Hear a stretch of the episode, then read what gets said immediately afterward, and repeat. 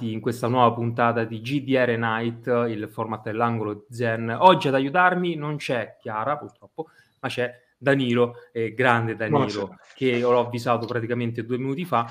E con noi c'è Marta. Marta che, se non sbaglio, tu hai scritto il primo gioco LGBT in Italia. No, magari. No, non lo so in realtà, non lo so se è proprio... Guarda, abbiamo parlato primo... con... Secondo Stefano Burchi, sì. Dovrebbe essere tu il primo, lui il terzo e c'è un secondo, forse tu il secondo. Comunque, uno tra i primi giochi okay. LGBT. Possiamo dire uno tra i primi, dai, così. E dal momento che per evitare le, le, la gaffa fatta comunque con uh, Vittorio in cui si è bloccato tutto mentre io devo reggere la diretta, eh, dato che ho fatto ancora palestra, mangerò perché il format è alla pub maniera e quindi Marta mi sentirà mentre faccio il crunch crunch del panino e visto che tu hai perfetto, una perfetto. birra quindi il mood è perfetto. Spettacolare. Io non ho nulla. Ah, hai un sacco da dietro. Picchia cose. Esatto. Ma... Parliamo del tuo gioco Duraland, che è un gioco ambientato in Italia nel futuro, nell'Expo, nella nuova Milano. Allora, Duraland è un gioco ecopunk. Mm, cosa significa ecopunk? Significa eh, dare innanzitutto la priorità a uno sguardo ecologico, dove col termine ecologia non parliamo di raccolta differenziata, ma di tutto quello che eh, sono i rapporti umani eh, e non solo, eh, di tutte le specie, tra le specie con il pianeta Terra.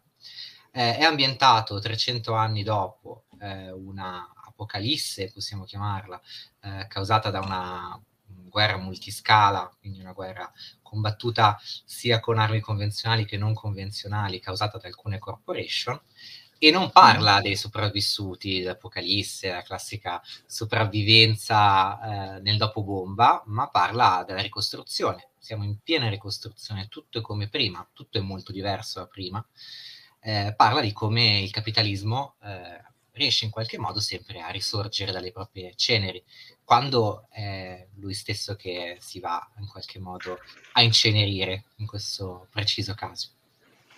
Eh, è un gioco pensato sia per situazioni di azione eh, che per mh, sfumature sociali e politiche, eh, che per intrighi di corte e di palazzo. Eh, è ambientato in questa Italia del futuro dove non esistono più i confini che conoscevamo, ma eh, dei regionalismi eh, basati su queste nuove società che si chiamano Clade, sono gruppi umani a tutti gli effetti che si sviluppano e, e, e danno forma a nuove economie ibridate con, con l'antico e l'ancora più antico, quindi vediamo queste corp di delivery eh, che però si organizzano in gilde mercantili eh, e che producono eh, lo stretto necessario per ciò che è necessario al capitalismo per con- continuare a funzionare. Mm-hmm. E, ehm, quindi abbiamo comunque sempre questo immaginario economico molto forte, vengono studiate e raccontate le parte stessa della narrazione di gioco, tutti i sistemi economici e le modalità economiche, anche in conflitto tra loro. Poi citato Expo, che è la demo, in realtà eh, parla di una, una, sola di queste regioni delle Duralande, eh, che è, Milano, eh, che non è più Milano, ma è sconvolta da questa eh, completa distopia inquietantissima, basata mm-hmm. sulla suddivisione eh, in tre clade che non lavorano, poiché il lavoro è vietato, tutto nelle mani di mm. questa piena automazione eh, che invece che essere una cosa bella che ci solleva dal lavorare, diventa qualcosa invece di inquietante e assolutamente predeterminante nelle vite delle persone. Eh, abbiamo tante aree diverse all'interno delle Duralande, ognuna con le sue caratteristiche, eh, un po' eh, ciò che è interessante vedere è come anche le forme di resistenza a questo nuovo capitalismo si sviluppano eh, proprio in queste, questi collettivi, in questi gruppi autonomi, queste organizzazioni rivoluzionarie che provano in qualche modo a tenere botta a, ai sistemi dominanti. Mm. Questa è la linea di massima, è l'ambientazione di Duraland. Molto interessante. Io ho avuto modo di leggere comunque la demo che trovate disponibile sul sito di Asterisco Edizioni, editori, che io sbaglio sempre edizione con editori. E, ho trovato disponibile gratuitamente praticamente, ragazzi, è quasi il gioco completo, perché sono 100 e passa pagine, manuale, e potete fare un personaggio e partire proprio di botto. Molto bello, molto interessante perché è... Cioè, volete studiare il capitalismo bene, che cos'è il capitalismo? Giocate a quel gioco. Giocate, perché è ben strutturato, fa capire veramente il fatto di non dover lavorare, ma in realtà questi tre tronconi in realtà lavorano indirettamente perché entrano con la cosa che ho letto la neonata che lei spiega con come tu che sei nato in quella classe fare sempre quelle se ti dicono che sei nato per quella cosa diventando automaticamente quel tipo di lavoro. Ed è spettacolare, è geniale. È proprio il classico diciamo datore di lavoro dittatore sì. ti dice sei bravo ma, sei bravo ma, al ma vuol dire che il sei bravo non vale più. Sì. Importante ricordarsi che in realtà non stai lavorando, ma è un volontariato, come uno stage non retribuito, un enorme, gigantesco stage non retribuito che continua ad autoalimentarsi. È, è davvero distopico. No, e, no. E, no. La, cosa, la cosa brutta è che l'ho scritto ormai sei anni fa questo gioco. Ok ehm, è sempre più reale tutto quello che in realtà è stato Infatti, noi ci siamo organizzati un mese fa. Prima ancora che succedesse quello che è successo, eh, che il gioco parla di. Non è che puoi darci i numeri dell'otto già che ci siamo, no, no, posso, no. Ma io solo sulle sfighe funziono bene, non, sulle cose belle non, non va. Sì. Come ti è venuta in mente di questa cosa? De in questo caso parliamo proprio della demo inizialmente, del fatto di mettere l'Expo che c'è stata comunque a Milano, ne ho partecipato come pizzaiolo prima che facessi autista, e di metterlo sotto forma di cupolone gigante all'interno di persone che hanno paura dell'esterno dal momento che lo Stato, tra virgolette, dice guardate, state all'interno che all'interno siete protetti da noi, all'esterno ci sono quelli che vogliono, vi vogliono morti. Cioè, come ti è venuta in mente tutta questa cosa che effettivamente piano piano, speriamo non un cupolone, però eh, il cupolone è una delle, una delle cose a cui tengo di più mh, di Duralande è il suo essere co- costantemente derivativo, volutamente derivativo. È una parodia della parodia della parodia della parodia. Quindi il cupolone è il, la classica cosa stupissima, c'è anche nel film dei Simpson, non so se lo Infatti, sai, sì, sì, a quello. È quella cosa proprio che dici, è proprio inutile, è proprio la cosa più stupida che ti può venire in mente. Ecco, mm-hmm. nel mondo delle Duralande il, i cupoloni vengono messi su alcune città che vengono considerate di interesse eh, artistico o economico, siccome la guerra alle porte, la guerra probabilmente nucleare eh, è alle porte, quindi è necessario proteggere alcune città. E alcune di, eh, Milano è una di queste città proprio per il suo interesse ec- economico e culturale. Vuoi mettere la movida quanto è importante? Quindi mi sono immaginata questo Parlamento di idioti, più o meno come oggi, eh, e, che differenza c'è tra la che vota, che vota letteralmente oh, oh, mettere il cupolone sopra determinate città un'altra città è Firenze eh, su Venezia non riescono a metterla in tempo ma comunque Venezia è stata, è stata comprata da una, una, serie di grosse corp eh, cinesi eh, che l'hanno espansa ehm, di 36 volte eh, ripetendo a livello algoritmico eh, tutto ciò che ehm, cioè ricostruendo la città a livello algoritmico per rendere sempre questa idea di ogni persona, ogni turista che va a Venezia può avere una piccola parte di Venezia, quindi questo costante ripetersi di canali e, e, casu- e casucce e ristorantino e la cazzata e il negozietto con, con ah, una riproduzione in eh, serie già, già, di una cosa artistica Venezia è Disneyland, no? Cioè lo sappiamo perché sì. devo mettere i tornelli a Venezia, eh, fa, fa riderissimo. Ogni volta che leggo qualcosa su Venezia dico, vedi, vedi che c'ha ragione. E, perché va sempre più verso quella direzione, è incredibile. Da me ci sono Comunque stato tutto... quando ho fatto turismo e tu ti trovi il ristorante indiano, poco dopo, più avanti, il ristorante giapponese, più avanti il ristorante vietnamita e tu dici, ma sto in Italia o sto all'estero? Per non parlare dei ristoranti italiani con la famosa pizza di Venezia, buonissima, spettacolare, pizzerie veneziane. Mai assaggiata, mai Terrificante. assaggiata, ho paura. Eh, mai assaggiata, ho molta paura di tutto ciò. Comunque tutto un po' deriva da una serie di riflessioni fatte nell'ambito dei centri sociali milanesi attorno alla questione dei grandi eventi, delle grandi opere, eh, che in Italia, come ben sappiamo, sono una grande fonte di reddito non solo per lo Stato e ricaduta per noi poveracci e poveracce che lavoriamo all'interno di queste situazioni, ma soprattutto per le mafie eh, che, che riescono sempre a speculare in queste situazioni. Eh, quindi c'è un'analisi ovviamente anche della questione del TAV, eh, c'è un'analisi eh, del, del, Mose eh, a Venezia, mm-hmm. ci sono t- tutto quello che eh, più avanti nella prossima edizione probabilmente inseriremo eh, con l'aiuto di un amico siciliano anche la questione del MUOS. Che okay. parlando di ingerenze NATO in Italia è un grande ripetitore che c'entra molto con la questione delle basi NATO in Italia. Insomma, è una grande analisi politica portata però alla parodia estrema. Eh, I spunti di ispirazione sono Paranoia, per chi se lo ricorda, Cyberpunk 2020 ovviamente, eh, e tutto quello che riguarda proprio quel, quel modo di narrare il futuro, eh, che poi è un futuro vicinissimo, quasi probabile a questo punto. Sì, si va avanti. Psychopass, magari c'è qualcosa anche su Psychopass, sì, eh, nello specifico a Firenze, dove comunque c'è un, in realtà un incrocio, nel senso che Firenze, eh, tutta la regione toscana, è stata acquistata anche, anch'essa da una corp prima dell'Apocalisse e, e di base eh, è stata trasformata in un grande team park a tema rinascimentale. Eh, si salva per un pelo in realtà proprio dalle, dall'Apocalisse nucleare eh, per una serie di scudi missilistici montati dalla Corp stessa. Il problema è che mh, la Corp fa esperimenti eh, di eugenetica antropologica. Il Vaticano è contrario, il Vaticano che è una Corp, eh, ma questo è attualità. Eh, sì.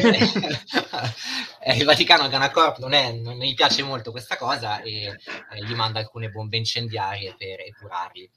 Ah, e... Vorrei capire quando inizi a parlare del gioco di ruolo. Quant'è che quant'è parliamo di questo futuro di 300 anni? Perché per adesso è attualità. a parte che è stata comprata. E comunque su, su Firenze l'attuale situazione è un po' psychopath nella modalità, nel senso che la casta di ricercatori della Corp hanno preso il potere, hanno praticamente eh, riscritto la storia facendosi chiamare dei medici, eh, dicendo, vedete, oh, okay. tutte le strade sono eh, a noi intestate, evidentemente questa città è nostra. E, e c'è un, per tutta invece la casta che non può accedere a questa eh, gigantesca eh, casta ricercatrice, l'ancora più grande casta lavoratrice, in qualche modo è semplicemente eh, schiacciata in questi concorsi di meritocrazia genealo- genealogica, ovvero che lavoro faceva tuo padre? Ah, lo spazzino, e eh, farei anche tu lo spazzino. Mm. E tutto è costruito quindi su una profilazione psicologica e antropologica sulla base del, dei propri genitori. Quindi c'è comunque quel concetto di panopticon eh, che viene utilizzato in Psychopass, ovvero questa torre centrale no? che tutto vede, un po' Sauron, eh, per riprendere uno spunto tolkieniano invece. Eh, visto, eh? Sì. Si cambia. Si cambia tutto. esatto. Diciamo che continuiamo ad andare sempre su un fattore di attualità e non di futuro distopico. Più... Eh, è un po' il gioco. Sei anni, effettivamente sei anni fa era il tuo futuro, che purtroppo hai sbagliato le date di, di sei anni sì. dopo. Sarebbe successo questo. Tra sei anni bastano, cioè, basta che arriviamo una corpa a comprare pezzi d'Italia e siamo a posto e non hai creato un gioco di ruolo, eh, ma ti chiameremo Nostradamus del 2020. Esatto. esatto. Allora, una domanda. Il sistema di gioco qual è e come si struttura? Allora, l'attuale sistema di gioco è un sistema abbastanza crunchy, in realtà, lo potrei, potremmo definire così, eh, basato sulle etichette contestuali, quindi etichette del personaggio che entrano in gioco eh, sulla base del contesto. ogni etichetta del personaggio fa praticamente tirare un dado e questo sommarsi di dadi eh, va a portare al successo, al fallimento e al confronto anche col PNG che a loro volta tirano dadi, per farla in mm-hmm. brevissimo.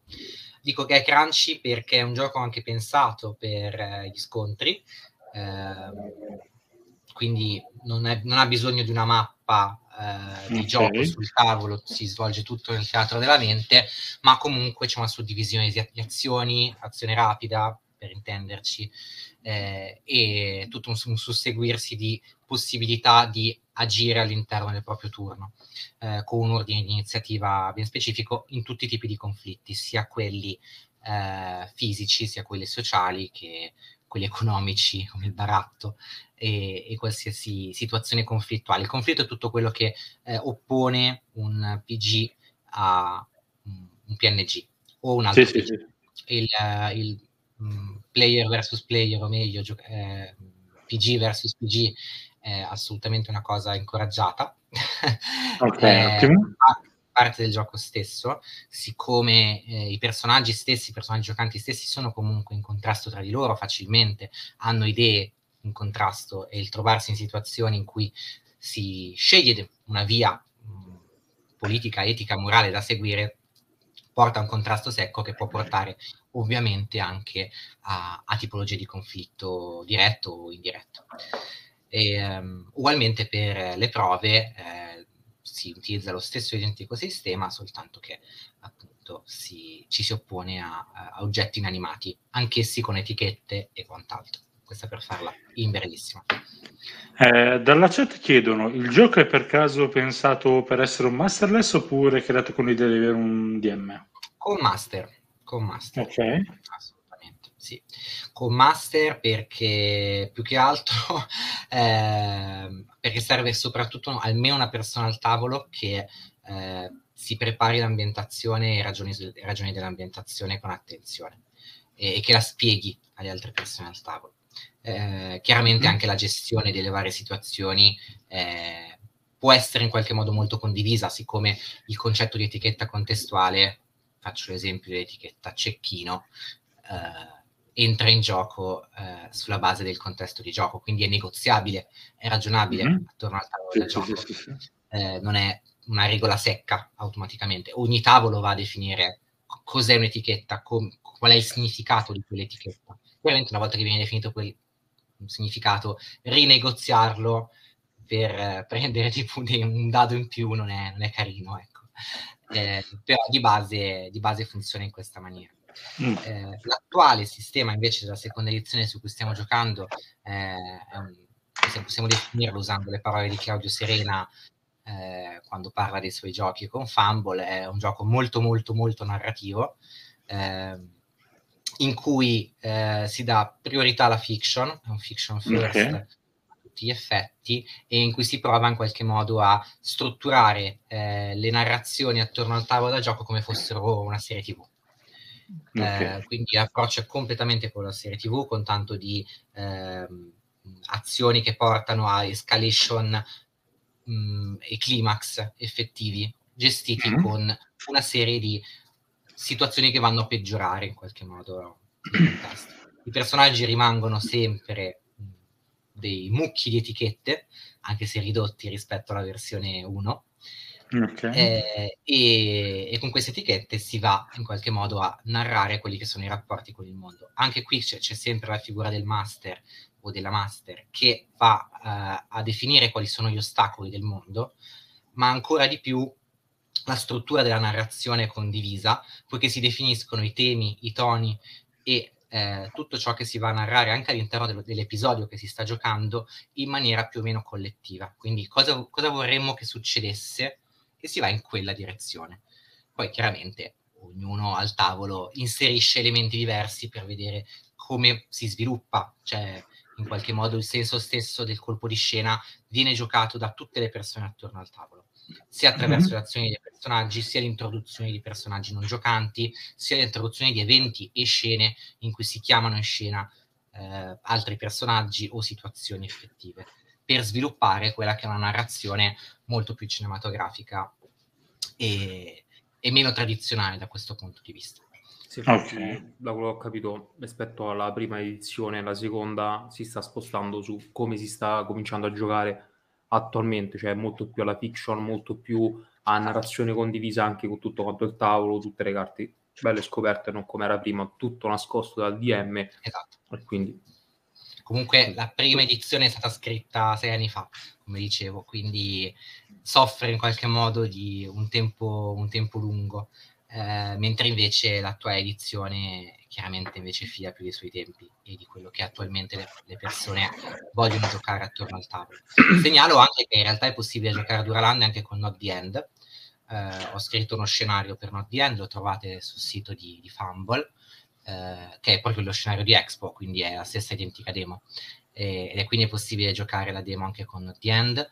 E in realtà si può tranquillamente redattare the End per giocare Duraland, è un sistema ottimo per giocare Duraland. Sì, infatti con il fatto delle etichette ricorda tanto anche il sistema di Not the End come hai anche tu specificato, sì. l'etichetta, scegli che vuol dire quell'etichetta e non te la vai dopo a rinegoziare. Stessa cosa si fa a OTM, scegli una parola, l'aggettivo.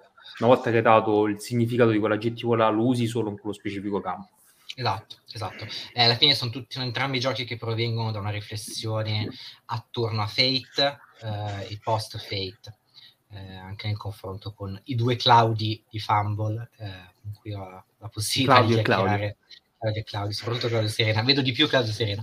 Eh, comunque è interessante vedere proprio i punti di contatto che alla fine ci provengono molto dai eh, sistemi eh, quali Fate, eh, che appunto portava in gioco una serie di caratteristiche estremamente contestuali alla situazione e, e al gioco in quanto, in quanto, gioco.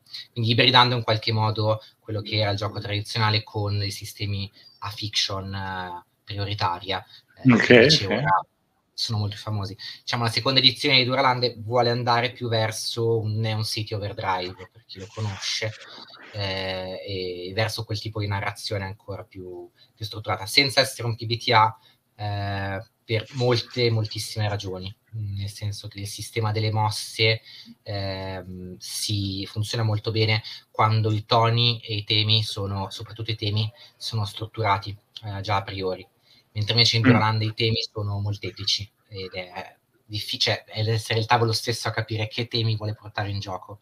Quindi sarebbe impossibile pensare a 200 libretti diversi per giocare un PBTA, eh, per affrontare tutti i diversi temi che dureranno, si andrebbe a impazzire letteralmente.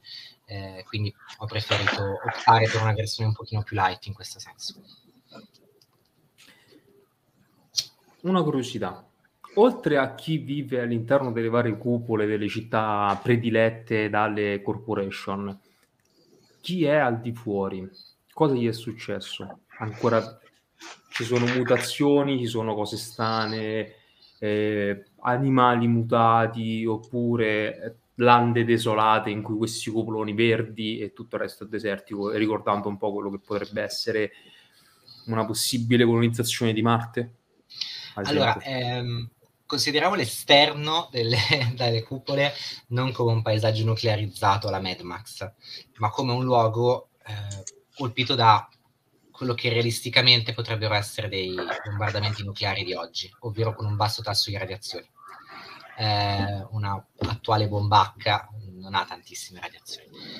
Eh, consideriamo questo, consideriamo che non è che è stato nuclearizzato pianeta, altrimenti non, non ci sarebbero specie umane sopravvissute. Potevi dire benissimo, era tutta quanta una fake news, loro si sono bloccati, in realtà c'è stato il bombardamento. Di base abbiamo una situazione in realtà eh, abbastanza ibrida e diversificata. Ci sono tantissimi gruppi di persone che vivono al di fuori delle cupole e che mm-hmm. in modi completamente diversi.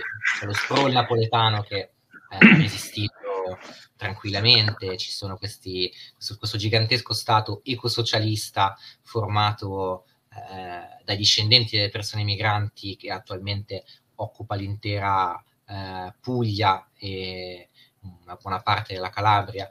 Eh, ci sono insediamenti ecofascisti che eh, non permettono l'ingresso a più di un X di persone se c'è un, un neonato all'interno, un anziano deve uscire, tutto eh, strutturato. Okay. Eh, c'è, c'è davvero Venezia stessa, già citata, è una gigantesca città predonica, dove anche il concetto di essere predoni in realtà è un, è un portato mh, praticamente simbolico. Eh, okay, sono, dei, sì. sono, dei, cosplayer di predoni, tutti gli effetti. Perché eh, influenzati da quella che è la narrazione dei predoni all'interno dei media, eh, hanno incarnato quella stessa, quello stesso immaginario, una specie di tortuga gigantesca composta da diversi gruppi sociali che in realtà però è perfettamente funzionale al capitalismo perché eh, si rendono conto i capi di questi predoni che non può funzionare eh, una, un saccheggio eh, costante e quello che viene saccheggiato è soltanto il surplus produttivo del capitale. Quindi sono spedizioni molto mirate a dire ok, se gli togliamo questo, comunque hanno ancora quello, loro possono continuare a produrre, arriverà qualcos'altro, questo è il surplus produttivo, quindi in realtà le corporazioni non, non va neanche malissimo essere predati in qualche modo, no? È tutta una situazione sempre paradossale, sempre sul paradosso, sempre sull'assurdo, sempre sul, sull'ironico, ovviamente, mm-hmm. quanto anche tragico, perché poi si riflette anche di cosa vuol dire essere sì, eh, appunto, persone per esempio mutate.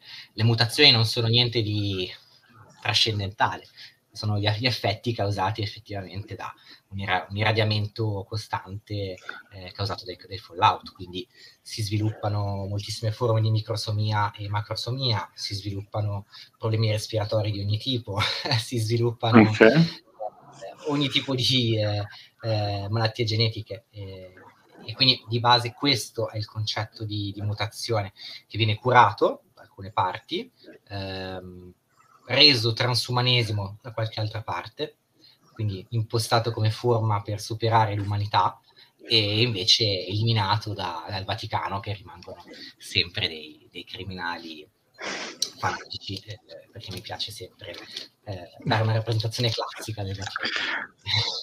L'unica cosa oggettivamente che non è per nulla originale il Vaticano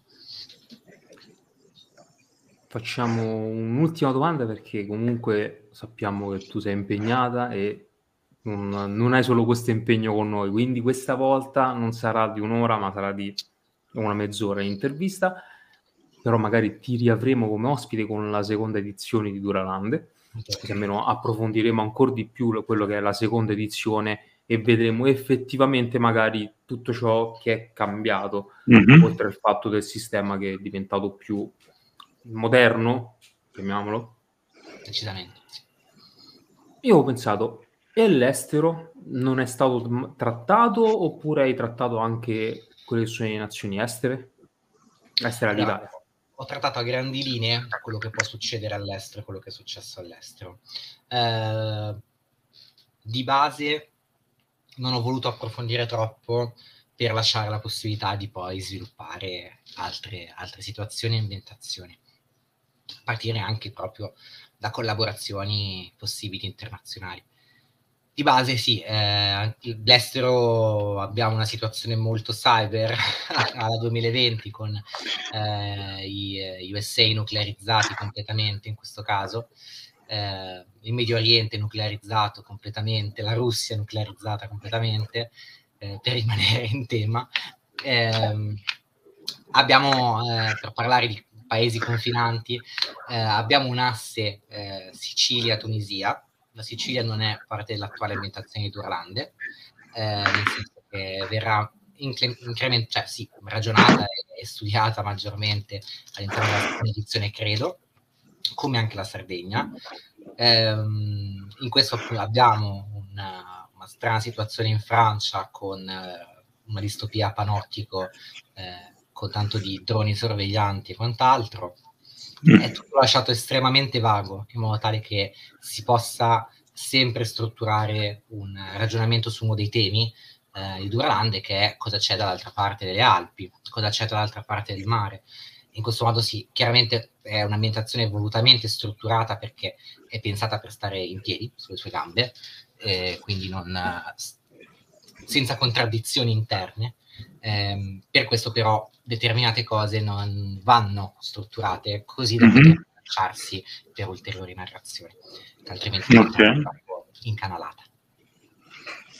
una cosa che si aggiungerà probabilmente nella seconda edizione è lo spazio orbitale, eh, che è tutta un'area eh, di colonizzazione spaziale e ehm, come si dice, sopra l'atmosfera, eh, c'è un termine tecnico che ora non mi viene, eh, di eh, satelliti e stazioni spaziali eh, che mh, la, prima dell'Apocalisse erano qualcosa di assolutamente normale dove ci era un sacco di gente, eh, sia i super ricchi, per citare direttamente un neuromante di Gibson, dove eh, i grandi delle corp vivono soprattutto tutti. Eh, e, mm, e, allo stesso tempo però anche eh, tutta una serie di microstati mac- e macrostati che si vanno a formare eh, all'interno di queste stazioni spaziali, altre realtà economiche, altre realtà sociali, che rimangono completamente isolate per 300 anni e continuano però a sopravvivere, perché sono sistemi okay. pensati per sopravvivere anche a una situazione di questo tipo.